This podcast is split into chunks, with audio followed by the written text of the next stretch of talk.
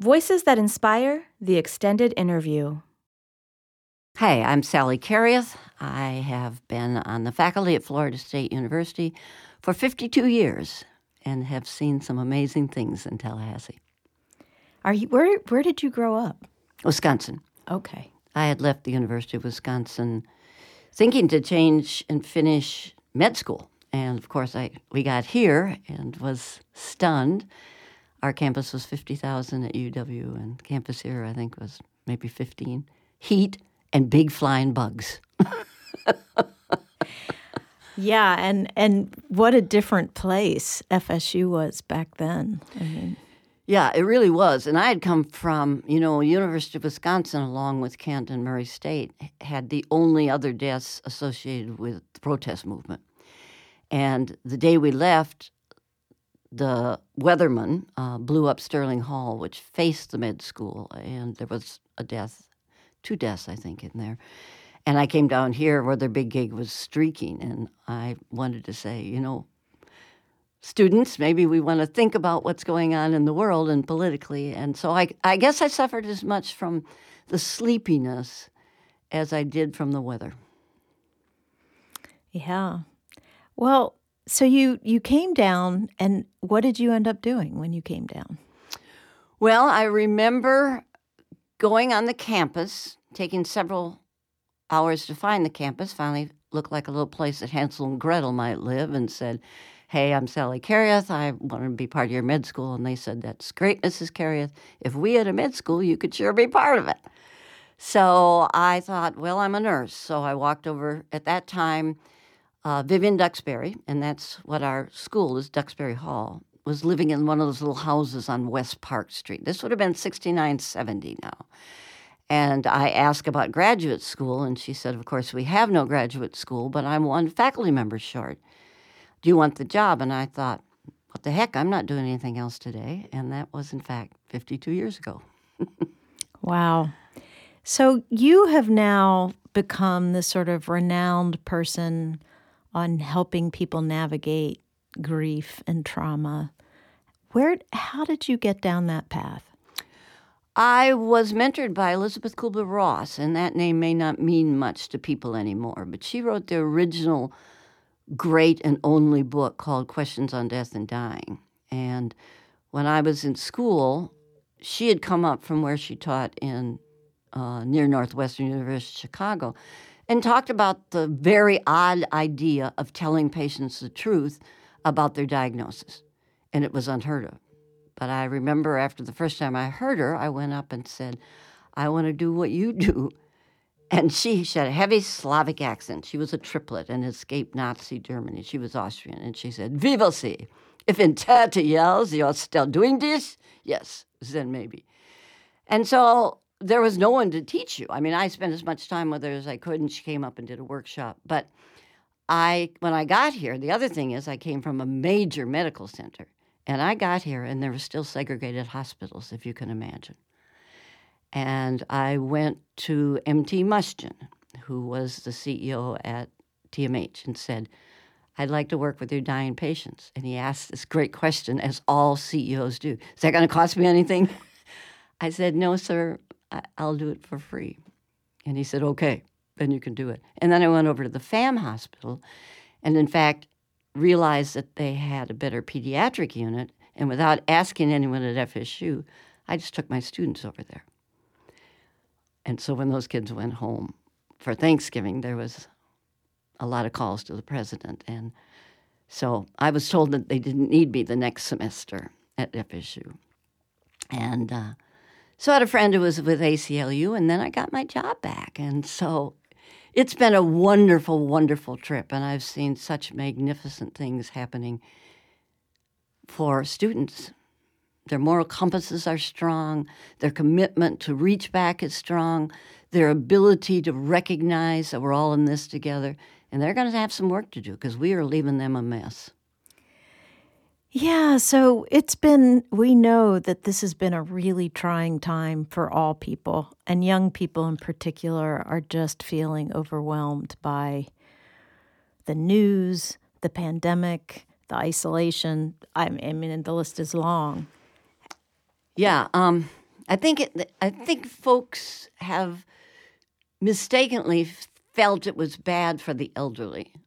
I'm part of the elderly, and it, didn't affect us as much. We've been through wars, we've been through famine, we've been through the depression, and so it was one more thing. It's the kids that I'm really concerned about. They are in bereavement overload there's kind of a metaphor about carrying your trauma with you and then adding more and then adding more and you're carrying it around and you can't put it down and you try to open a Twinkie package and it doesn't open and you fall to the ground hysterical because there is one straw too many. And these kids miss their prom, their graduation, great dates, new ideas, um, not even going on school searches for where they were going to go to school starting their first semester in their bedroom, for heaven's sakes. These kids have had it. They are in all kinds of, and grief and trauma are different, by the way. Trauma is so bad you don't want to think about it. Grief is something you think about over and over again until you can put it in a place, and they're still really gun shy. I still have them in a modified form of social distancing. It's like having a first grader. They got name cards. I give them stickers every day. They get snacks every night. I teach over the dinner hour. And they're still cautious about not being too close to people or looking over the, they're here's the deal. They're still waiting for the other shoe to drop. And I just think they've done magnificently. These 26,000 kids I've taught, they are so wonderful. Every single one of them. And I keep them for life. That's a good part. If I hear from someone that, just today, I, I, got a note from someone that says, You know, I graduated in 79. Do you remember when you helped me make my first IV? Yeah, Lolly, I really do remember that. so, my idea about teaching is that they're all mine forever. Is that what keeps you doing it? Yes. Um, a couple of years ago, I was close to retiring. And as your listeners may not know, I was married to Gerald Ensley, and he died very suddenly. And we had a whole bunch of plans about what we were going to do. So I knew I had to keep teaching. My staying home all day didn't make any sense. And this is how I'm going to make the decision. This will probably give people a little insight. When my evaluations start getting bad, then it's time to teach. I'm not going to get the Brett Favre syndrome and keep trying it and trying it and trying it. So, yeah, I'm, I'm going to keep doing it. I'm healthy. Um, I used to say, my mother used to say about herself, well, even when the dementia comes, there won't be much change. so, yes, I, I, it's still fun for me. And what do you, when you're with your students, what do you want them, what are you trying to impart to them? That we're all in this together. When I teach, I have several tenets I want them to walk away with. And that involves when I don't have any power over them. Students will do and acquiesce to what you say because you're going to give them a grade. But I want them to leave and say, I'm going to do these kinds of things because it's the right thing to do. Because I don't teach many facts, I teach a lot of truths. So I want them to know that they always have to have the reach back phenomena.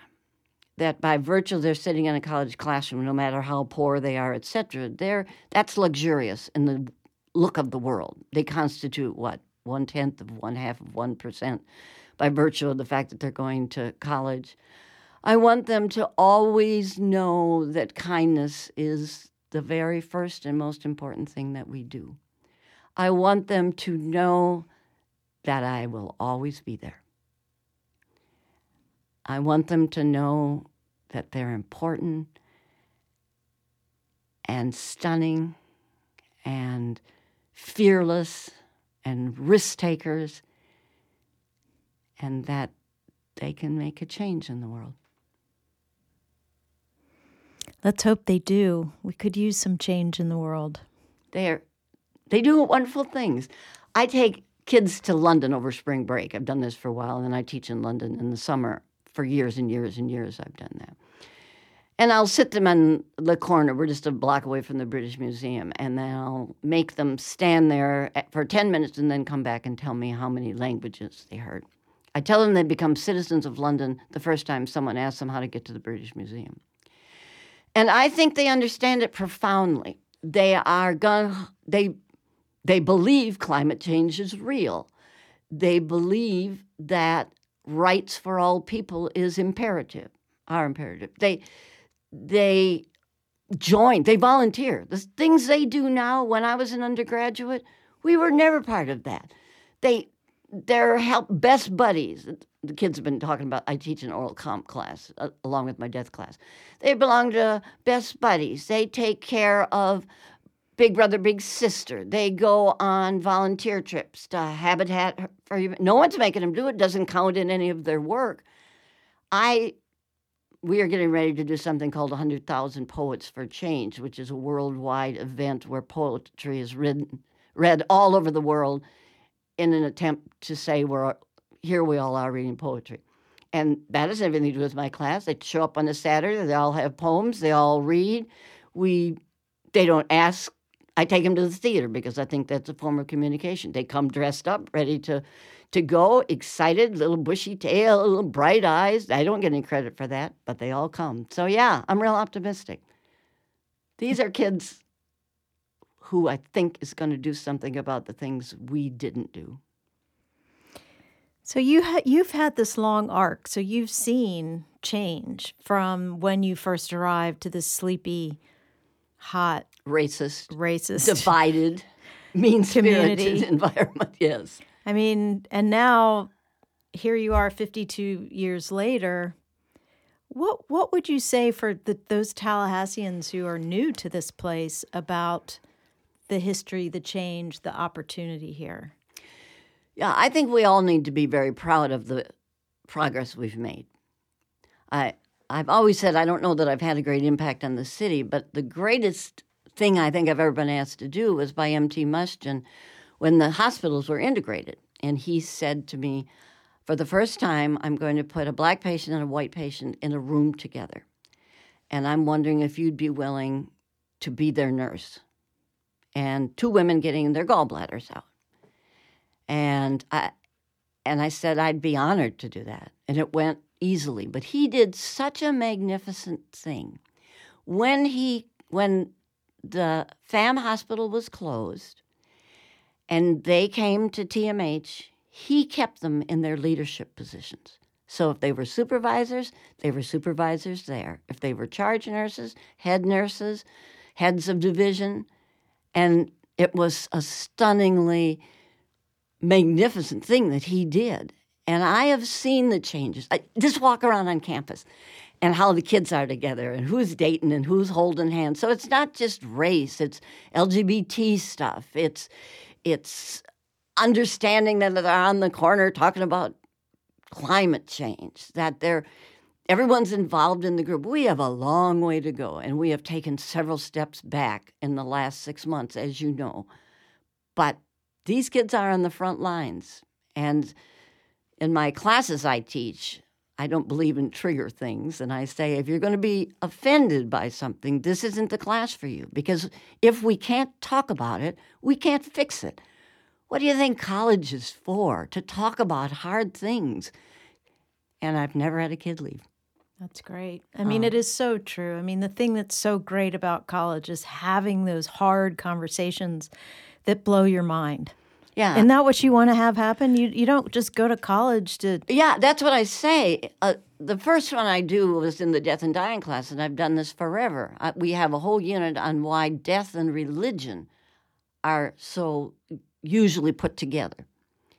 And then I give a little speech about tolerance and how people get to think different things, and no one is going to take anything personally. And that we're just going to talk about who believes it's over when it's over, who knows without a doubt that there, there's going to be some form of life after life. Those of you that are on the, the edge, taking in the smorgasbord of beliefs and changing others, because you need to know what other people think, and you need to do it without it getting you angry. You're being angry because someone thinks differently than you. Now, you got to keep kindness at the head of this. No one gets to be mean. But isn't that why we send our children to college? so they can hear other ideas. And then, of course, we've added abortion and the death penalty and climate change and um, Israel, Palestine. I mean, if it's in the new, I make them bring their phones to class. Because if something comes up and we don't have it, then they all look it up and then we talk about what it is. And my teaching assistant finds it online, puts it up on the big screens, then we start talking about it. Why would I have them keep their phones away? How are we going to find out stuff? And after the first, of course, those treats I give them every day is funny too because you got any extras, Dr. Karioth? and you know, part of that are children that don't have food. We've got something like a 6% homeless population in our kids that are living in couches or cars or coming to Leach in the morning for a shower. Um, we've got a food pantry. We've done some really wonderful things. But there are a lot of those babies struggling out there. And my job's take care of them. What what got you inspired to the work you're doing? How where did that come from? Where did that passion for learning and challenging hard thinking, where did that come from for you? Well, number 1, I won the parent lottery. They walked on water. And they both died nearly a 100 still bright as pennies, doing the New York Times crossword puzzle before me. No chronic illnesses. Could be that good Wisconsin weather. But that was really the trip. If you saw Vera Peterson walking through River Falls, Wisconsin with a pot of hamburger soup, somebody's dead. and, and she's going over. Or if there's someone in the neighborhood, little old people that need their windows fixed, then you see Austin Peterson over there doing those windows. So I had the best mentors in the world. I have two wildly successful siblings. My sister is a MD PhD out of Vanderbilt. My brother went, who died of a brain tumor. But this is an aside, but I remember like the week after he died, we were up at our cottage up north and we were laying on the dock and I said something just because it was a beautiful night to my dad and mom about, I know that you must be overwhelmed with Tommy being gone and they both said, We had such a magical 40 some years. And if you look at those stars, how could anyone be anything but exhilarated all the time? So they taught me. Um, I learned that hamburger soup recipe at my mother's knee. Amanda would tell you, my daughter Amanda would tell you, she too can make a good, she's a vegetarian, so of course it's a different form of it. And I, I see in Amanda so much of my parents. I mean, isn't that the way you want it? That what you what you give to people are the idea of living a beautiful, enveloping, non-exclusionary life. Um, so it was Vera and Austin. That's great. I love that. I can picture them. As people are often listening to this segment in their car, what would you want them to know how to navigate some of their own intense emotions? How do we help people? By being a helper. I mean, this is really simple. So, right now, if you're listening to this in your car, first of all, take two deep breaths, hold it for a minute, blow it out. Okay, that'll settle you for a bit. And then make a promise before this day is over, I will do something to help another individual. I know there's a lot of white noise in all of our heads.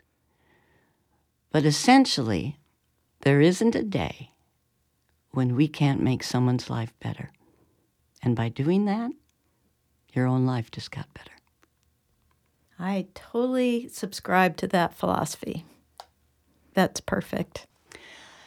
And this has been great. This is Sally Karioth, Florida State University. And I used to have a tag on my radio show that I had for years was, listen, Tallahassee, I count you when you come in, and I want the same number when you go out.